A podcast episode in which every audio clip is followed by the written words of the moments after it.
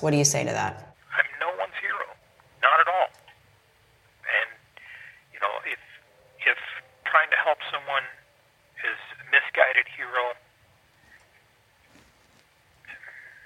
then you know, so be it. We went to Diana's jail to speak with her as well. Did you and Weldon have a plan to kill Greg Mulvihill? No, absolutely not.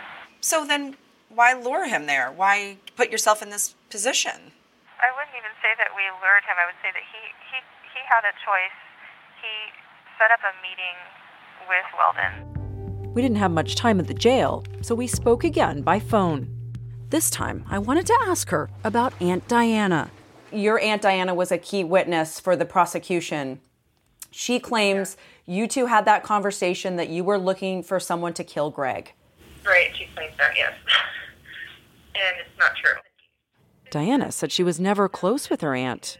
She's highly manipulative. She's highly selfish. And I know that my aunt has a motive um, to help Greg's case, my ex, because she wants access to my son.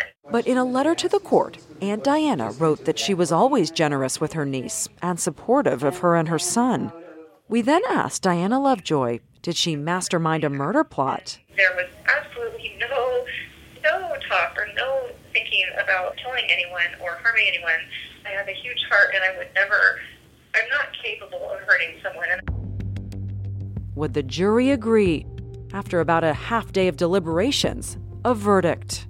We, the jury, in the above entitled cause, find the defendant, Diana Jean Lovejoy, guilty of the crime of attempted murder of Greg. Guilty of attempted murder and conspiracy to commit murder. Then, something unexpected happened.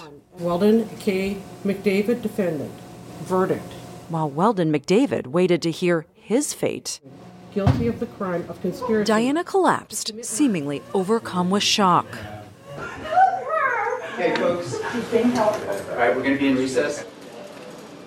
Court was adjourned, and Diana was handcuffed to a gurney, wheeled out to an ambulance, and brought to a hospital where she made a full recovery. When court resumed, guilty of the crime of conspiracy to commit murder. Weldon learned he'd also been convicted on all charges. Morning, Your Honor.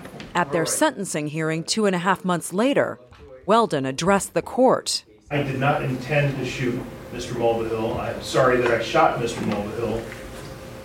It was an aiming error, as I stated previously.